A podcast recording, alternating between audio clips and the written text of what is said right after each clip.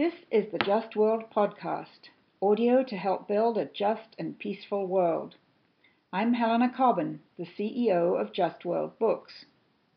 Earlier today, I had a fascinating conversation with Ambassador Chas W. Freeman, Jr., the distinguished former American diplomatist, whose book, America's Continuing Misadventures in the Middle East, we were lucky enough to publish in late May. As we had previously agreed, our conversation dealt primarily with the interactions between issues in the Middle East and this year's election campaign here in the United States. In the course of the conversation, Freeman gave his view of the impact of the recently reported internal letter that 51 junior or mid level U.S. diplomats signed on to, in which they called for tougher military action against Syria's President Assad. He gave his assessments of the effectiveness of Russia's military intervention in Syria, of the BDS boycott, divestment, and sanctions movement in support of Palestinian rights, and of the activities of the right wing part of the organized Jewish community in the United States. To fully appreciate the depth of Chas Freeman's expertise on matters connected with U.S. policy in the Middle East, you'll have to read his book which is available from fine retailers everywhere. Be sure to ask for America's Continuing Misadventures in the Middle East, not his earlier volume of a similar name. But in the meantime, until you can get hold of your copy of the book, or even if you already have one in hand, I hope you can enjoy and learn something, as I certainly did, from this audio conversation with a true maestro of the art of diplomacy. By the way, toward the end of our discussion, we found we'd run out of time, and Chas Freeman had to leave a little abruptly to take another phone call. Tomorrow he's off to Berlin. I was lucky to catch him before he left. So let's dive right on into this 37 minute recording. So, first of all, if we look at the interaction between um, the Middle East, broadly speaking, and, and the United States during this lead up to the election here in November, I'm looking at kind of three areas in which there is an, an overlap, an interaction. One would be radical Islamist terrorism. One would be the question of Syria, which has become highly politicized in this country. And the other is the question of Palestine, which has always been highly politicized here. So talking first about Islamist terrorism, um, I thought it was interesting, actually, in response to the Orlando shootings um, of early June, that Donald Trump seemed it, it seemed to harm him. His sort of knee-jerk Islamophobic response at, at this point, toward the end of June, is looking as though it's harmed him. But how do you see this thing playing out. Um, you know, obviously we don't know what the scenarios are, but Donald Trump is clearly a phenomenon um, and one who has risen on a sort of rising wave of Islamophobia in this country. Do you see this um, being a, an ongoing issue in our election?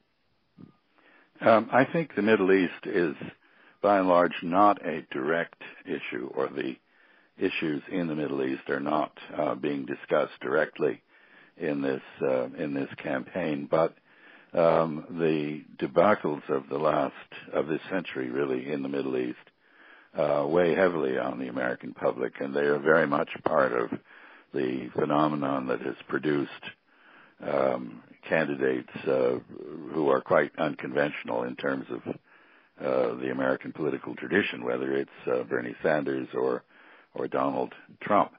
Uh, and I think there are several issues that that uh, that are being discussed, although somewhat incoherently. One is the question of American interventionism.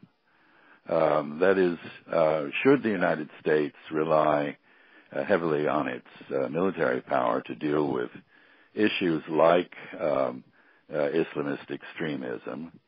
almost everyone has concluded that the invasions of uh, Iraq and the pacification campaign ongoing in Afghanistan uh, were mistakes. Um, even President Obama has admitted that uh, the intervention in Libya uh, was a mistake.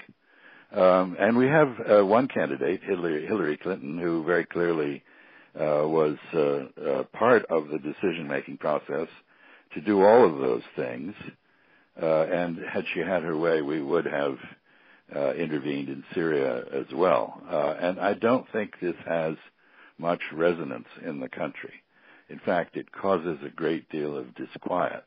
And were there any candidate other than Donald Trump uh, opposing her, uh, she would uh, she would be very in very great uh, trouble uh, over these these issues. Uh, the fact is, of course, that Trump also expresses concern about interventionism um, and um, and about issues in the Middle East, um, and suggests that he would take a more hands-off or neutral position on questions there. Uh, but he's so incoherent that it's very impo- very difficult, almost impossible, uh, to to know what what he might he, he might do. I mean, he does tend to say one thing one day and then the complete opposite, you know, two hours later. So it's it is, as you well, say, really hard a, to he has a certain consistency. Um, he, you know, his slogan "America First um, uh, places him very much in a in a populist uh, political tradition in the United States, um, uh, harking back to the Know Nothing Party in the 19th century. Um, and um, he is consistent uh, in, in in in that, and also in expressing uh, various forms of prejudice, um, which uh, are deeply offensive to much of the public. Uh, I think that accounts for the adverse reaction to his uh, uh, doubling down on his uh, profiling and exclusion of Muslims proposals after Orlando. Um, people are upset that the interventions in the Middle East and the blowback from the Middle East have uh, caused grave damage to the constitutional traditions of the United States and and fostered something of a garrison state in the United States.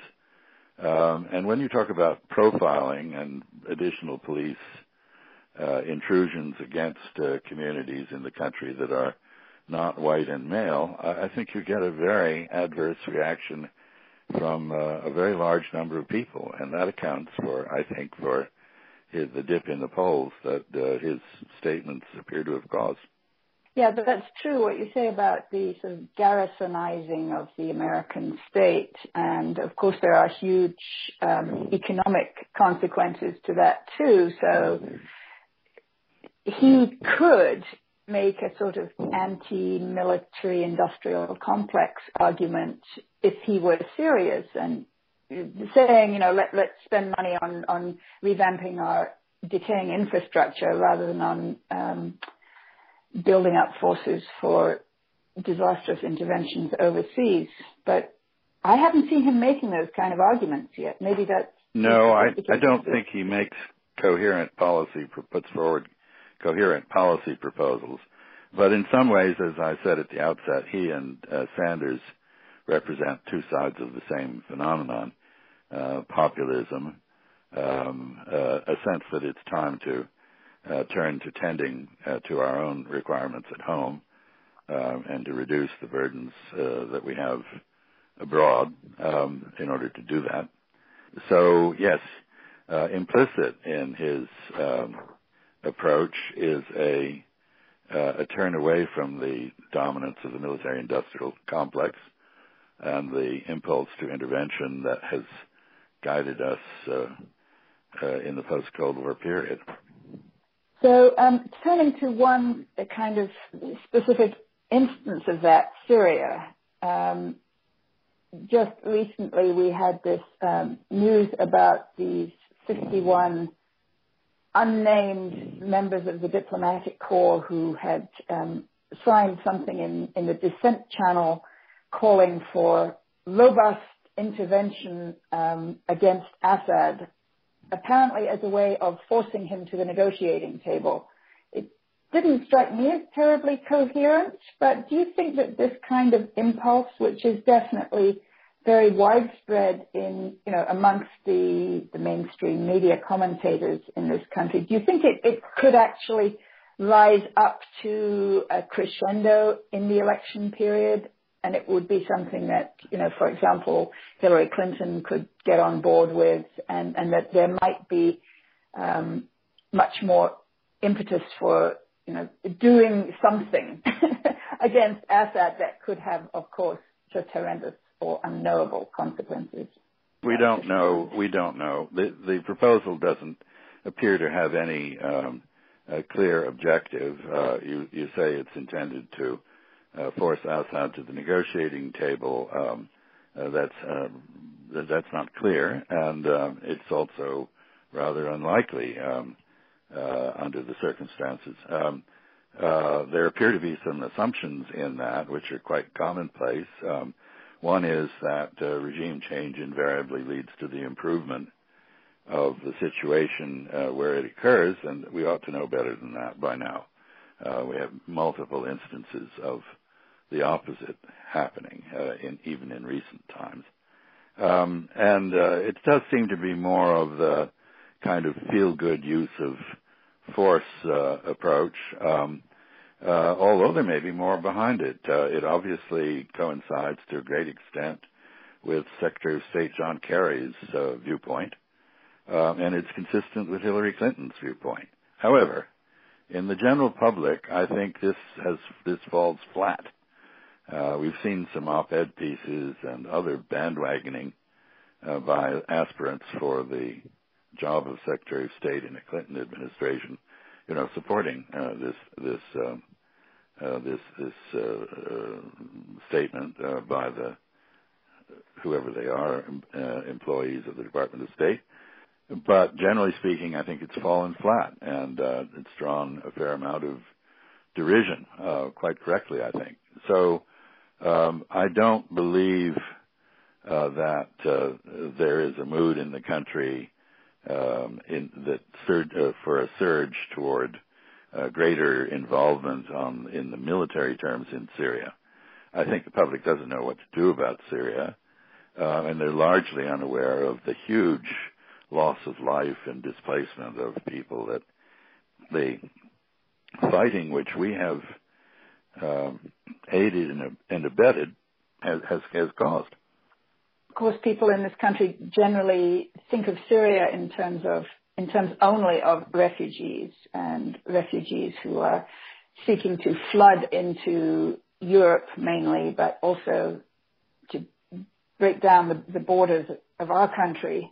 Um, there's a sort of that, that's the way people look at Syria. They don't look at it as a an, a country that still has large portions of its landmass intact, even though they are hosting a lot of internally displaced people in their own country and have just terrible needs. And one where our policy has, has been, you say that it caused a lot of the, the, uh, killing. I, I think that's probably true, but it's definitely contributed to a lot of the killing there. Um, so I let's think hope there's for a some. direct, there's a direct line of causation from the invasion, destabilization uh, of Iraq and the kindling there of sectarian warfare, uh, and the destabilization and kindling of sectarian warfare in Syria. Uh, so we look at Syria, you're quite correct, mainly in terms of refugee flows, but we do so with a curious blind spot, um, which uh, enables us to deny any responsibility uh, for the creation of those refugee flows, um, and we commiserate with Europe, but we do nothing uh, very uh, substantial uh, to to aid in containing or resolving the problem which we had such a hand in creating. Uh, so it's a fairly irresponsible um, attitude um, on our part, uh, quite aside from uh, the un- the inherent injustice of denying refuge to uh people who, through no fault of their own, have gotten caught up in um, in civil strife, in which to which we are a party. Um, it's uh, when you think about Syria, one of you know there are all sorts of ironies. Uh, no one ever mentions international law and the concept of sovereignty. Uh, we're intervening, notwithstanding every principle of international law. No one has empowered the United States to do that. uh, in that regard, we are distinguished from Russia, which is there by invitation of the incumbent government. Um, so um, I think um, Syria is not an issue in this campaign in the United States. Probably should be, uh, but um, we have a long way to go to come to grips uh, with the situation and how it came about, uh, and we're we're not there yet. I guess you know if as much as people think that there is a justification for U.S. military involvement action in Syria, it goes back to this um, notion of responsibility to protect R2P that was adopted by the United Nations um, a few years ago and then was invoked at the time of the um, NATO action against Libya, but then was was willfully by several of the NATO powers, including Washington, um, stretched, and and the mission was was extended ways beyond protecting a reportedly threatened population in Benghazi, although the reports were never actually confirmed.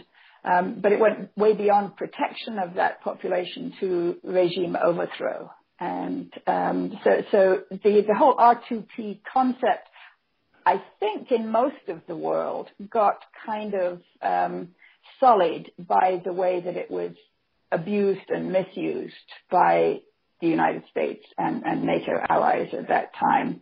So you're right. There's there, there's very little international law constitutionality or legality to what the United States has been doing. That and that seems almost absent from the discussion in this country. It's as though international law has nothing to do with the United States.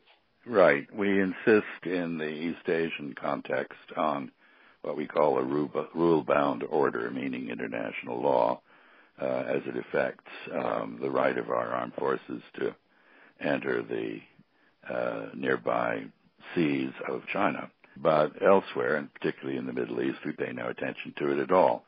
Uh, there are all sorts of Security Council resolutions that uh, Israel has scoffed at and ignored. Um, nobody talks about protecting the Palestinians through uh, R2P. The principle of the responsibility to protect, in my view, was destroyed in Libya. It had received greatly hedged support from uh, the Chinese, the Russians, um, uh, the Indians, and others, only because the Arab League, that is the regional organization, uh, called for it, uh, and uh, and the great powers on the Security Council uh, deferred to the regional organization.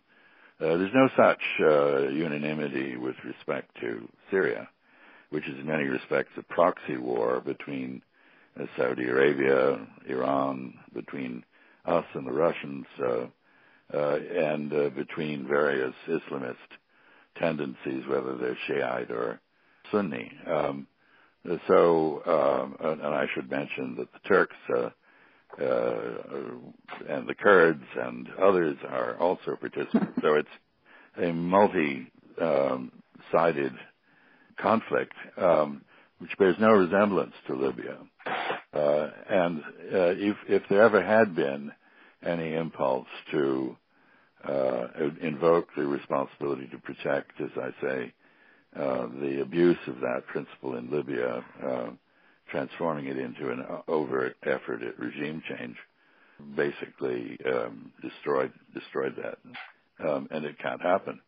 It also, by the way, um, you know what happened to the late Colonel Gaddafi, um, uh, which was that he was sodomized with a butcher knife in a drain pipe, is uh, not an encouragement to um, uh, Bashar al-Assad or other uh, people we might think of trying to remove from office uh, uh, to do anything but fight to the end. So, um, if Chas W. Freeman Jr. were Secretary of State, would he urge negotiations with President Assad? Yes. Um, Assad is a reality. Uh, the effort to remove him as a reality has not succeeded. Um, he clearly has the support of a substantial part of the Syrian population, uh, perhaps not because they love him or because they fear him, but because they fear the alternatives uh, to him. Um, and he can't be ignored. Um, he is part of the Syrian reality and a very important part of it. Um, I think the Russian intervention in Syria, which uh, represents a really quite effective uh, use of limited force to achieve limited diplomatic objectives, I think that intervention has, in, in effect, forced the United States into something uh, closer to a real peace process than the um, Geneva meetings we had been uh, staging. Uh, and part of that is that uh, it's no longer a given, I believe, that Assad must go um, before a transition occurs, and that it's also it's also been necessary for the United States to accept accept Iran uh, and uh, and uh, Russia as full participants in any solution in Syria, and for Saudi Arabia, in effect, to do likewise, although very grudgingly. Peace is not around the corner in Syria, unfortunately, uh, but any peace that occurs has got to include uh, the people with strength on the ground, and that emphatically includes President Assad.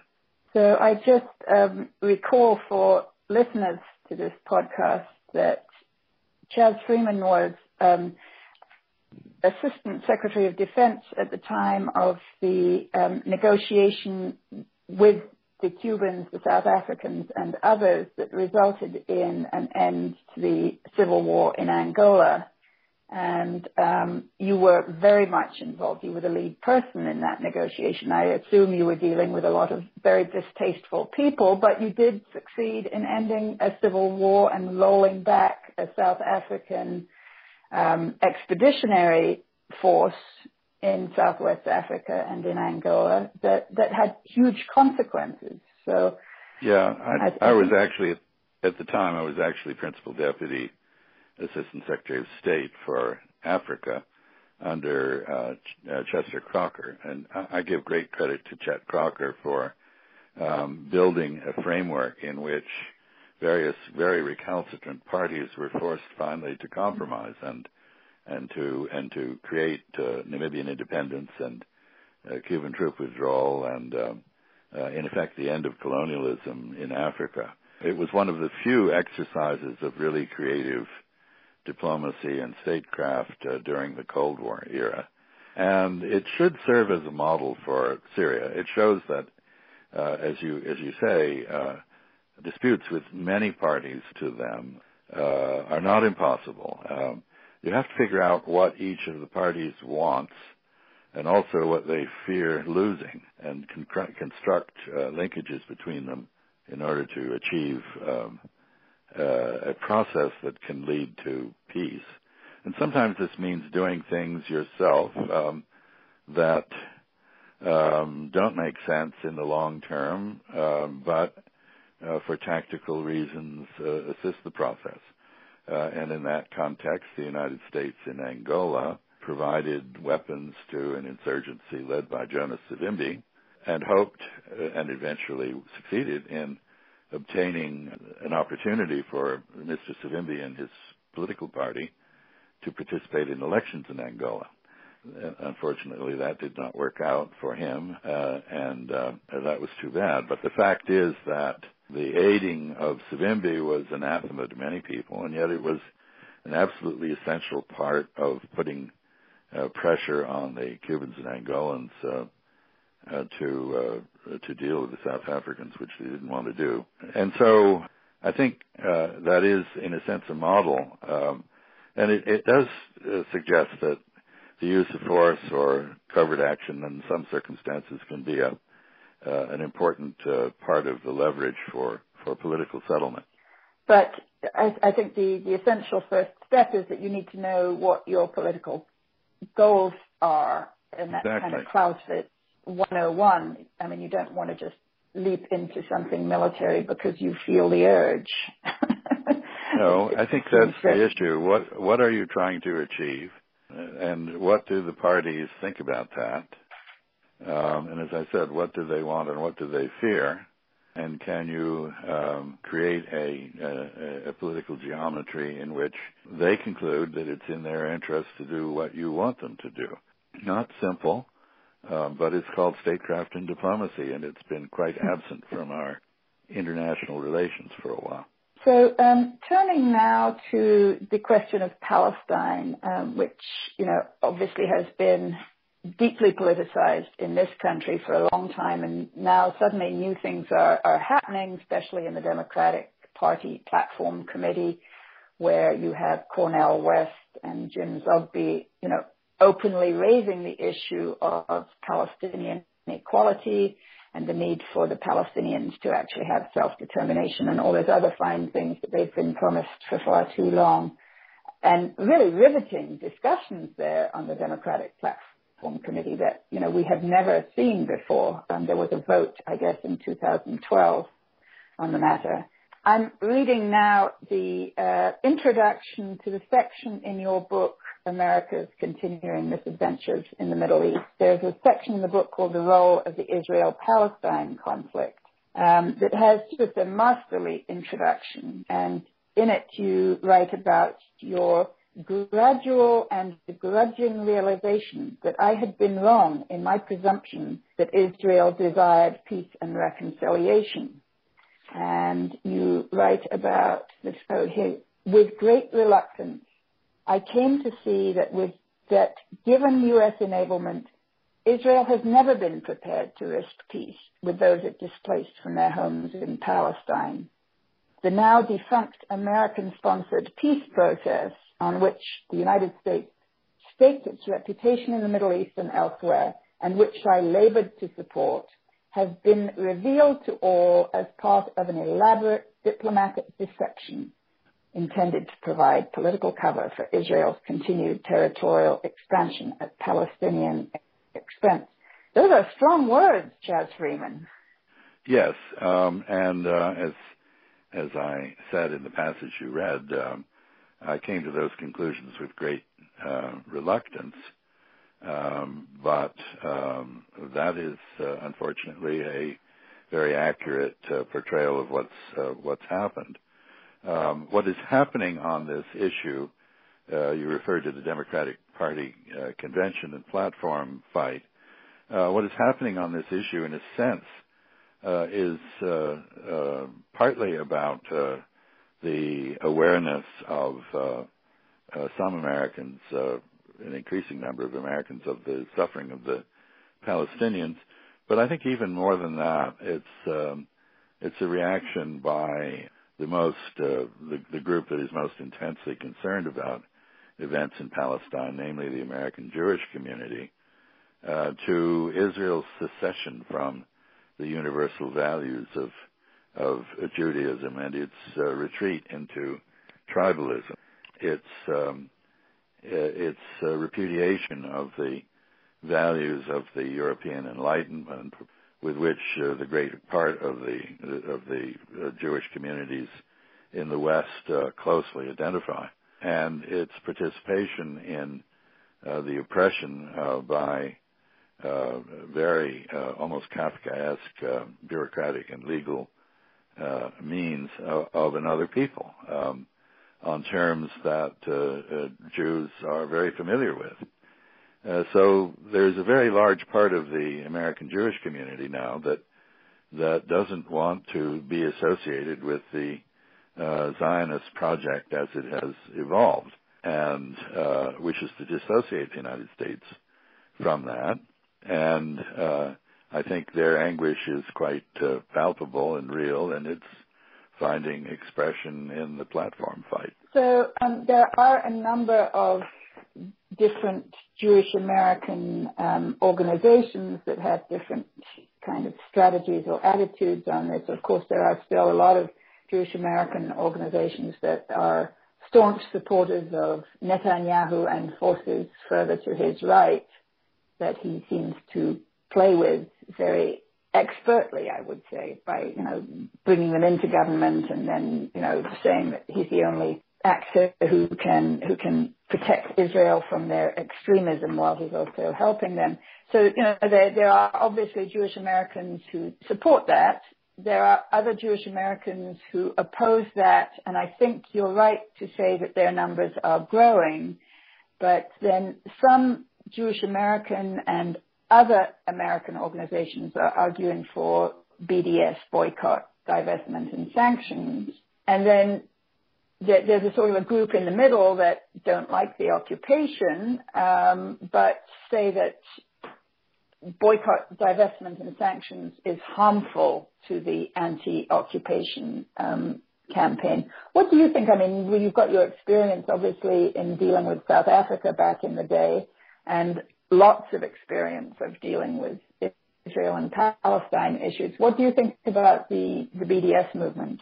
Well, it's clearly uh, gained a great deal of ground in, in Europe, um, uh, much less uh, here in the United States, although uh, some of the mainstream Christian churches are taking up elements of it.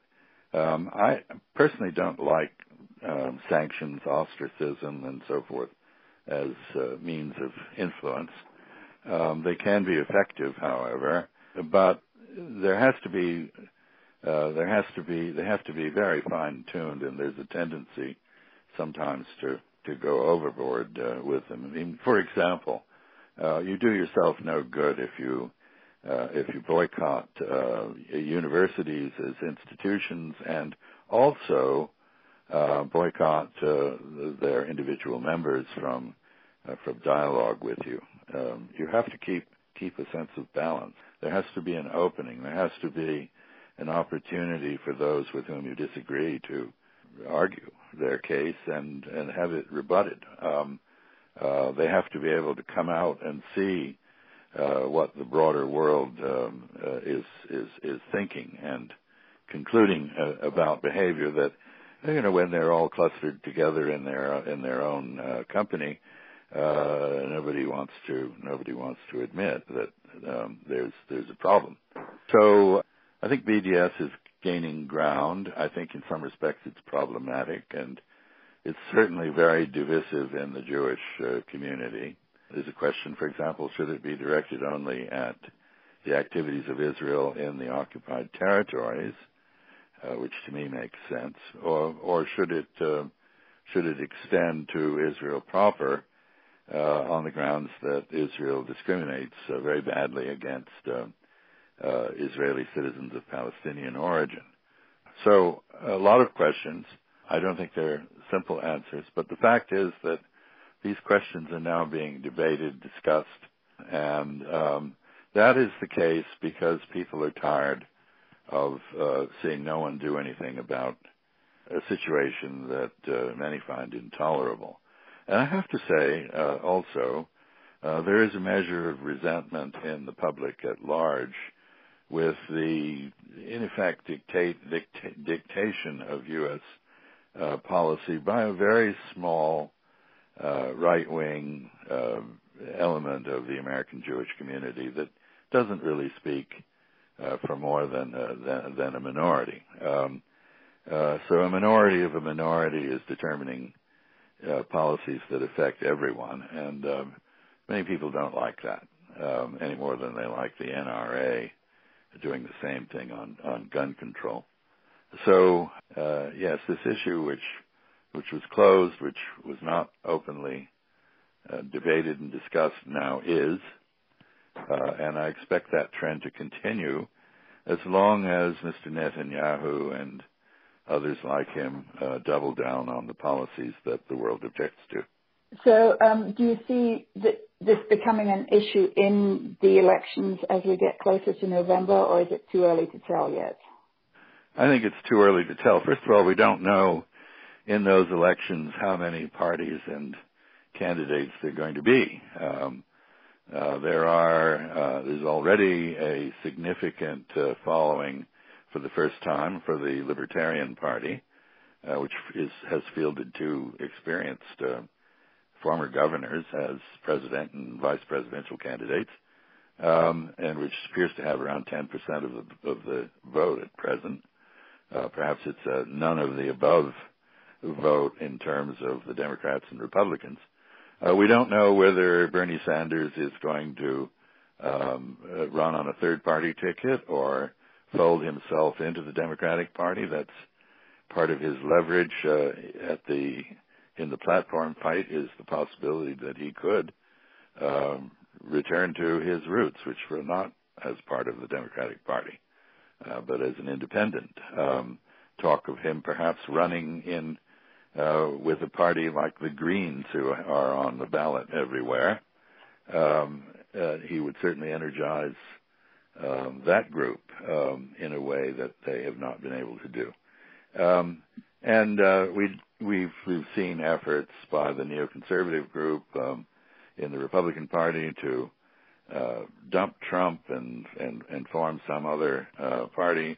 They seem to have given up on the idea of uh, another party, but the movement to dump Trump at the at the convention is growing apace. Uh, so we don't know who the candidates will be at this point, uh, other than probably Hillary Clinton for the Democrats, uh, and we don't know what the uh, political kaleidoscope will look like. Uh, still, that's how the pieces will turn and settle down at the end. So yes, I think it's much too early to to see this as an issue. Uh, if Bernie Sanders runs, it probably will be um, because he has quite forthrightly um, stated uh, his view that we need a, a balanced policy toward Israel and the Palestinians. So actually, the the election looks more interesting from a purely electoral point of view than any election here for a long while. And I wonder in, you know, in that kind of a context of political uncertainty, maybe not as much here as there is in Britain with the Brexit or whatever, but, you know, whether there would be people motivated to launch a military adventure as a distraction from political turmoil at home? Maybe it's too early to even think about that. Well, you know, I would simply point out that we're already engaged in multiple military distractions, um, and um, they haven't had much uh, effect uh, on the politics other than to turn people off. Um, so uh, I'm not sure that that works. Um, and uh, you know, barring some sort of a major confrontation with uh, uh, Russia or China, um, I don't see um, I don't see that as a uh, plausible uh, plausible scenario. I think uh, there is there this election is being driven by a combination of malcontent and and malaise uh, in the economy and in the in the body politic, uh, discussed with dysfunctional politics in Washington, uh, a sense that uh, uh, we are not being led uh, properly by anyone, uh, that the views of the public are not being reflected in, in the way in which we're governed, uh, that we have a systemic crisis. Uh, there are people concerned about uh, our civil liberties um, having been eroded during the struggle against uh, uh, terrorism, um, which, by the way, isn't a very significant threat um, in the United States yet, although uh, Islamophobia uh, is the best recruitment force we could come up with for future terrorism. So, no, I, I don't. I, it's, it's all very confused. Um, there's no clear direction, uh, but in some respects, um, we seem to be in an election season of the sort that we really haven't seen since perhaps 1850 when the Republican Party emerged as a third party and then became uh, one of the two main uh, political forces in the country. And there, the issues also were confusing. They were states' rights, they were slavery, mm-hmm. um, and uh, it wasn't entirely clear uh, what the what the differences uh, uh, between political tendencies were or where the debate stood. Um, Helena, I've got to get myself off the phone. No, really, I appreciate both the, the time and the content of the uh, the call, Chas. That's really great. I hope you can make something of it. I definitely can. It's good, good. to talk to you anyway. All right, great. Okay, um, um, good luck in Berlin. tell them about your all your books. Tell them to buy your books. I will. I will. Okay. okay. All right. Bye bye then. Yeah. Bye bye.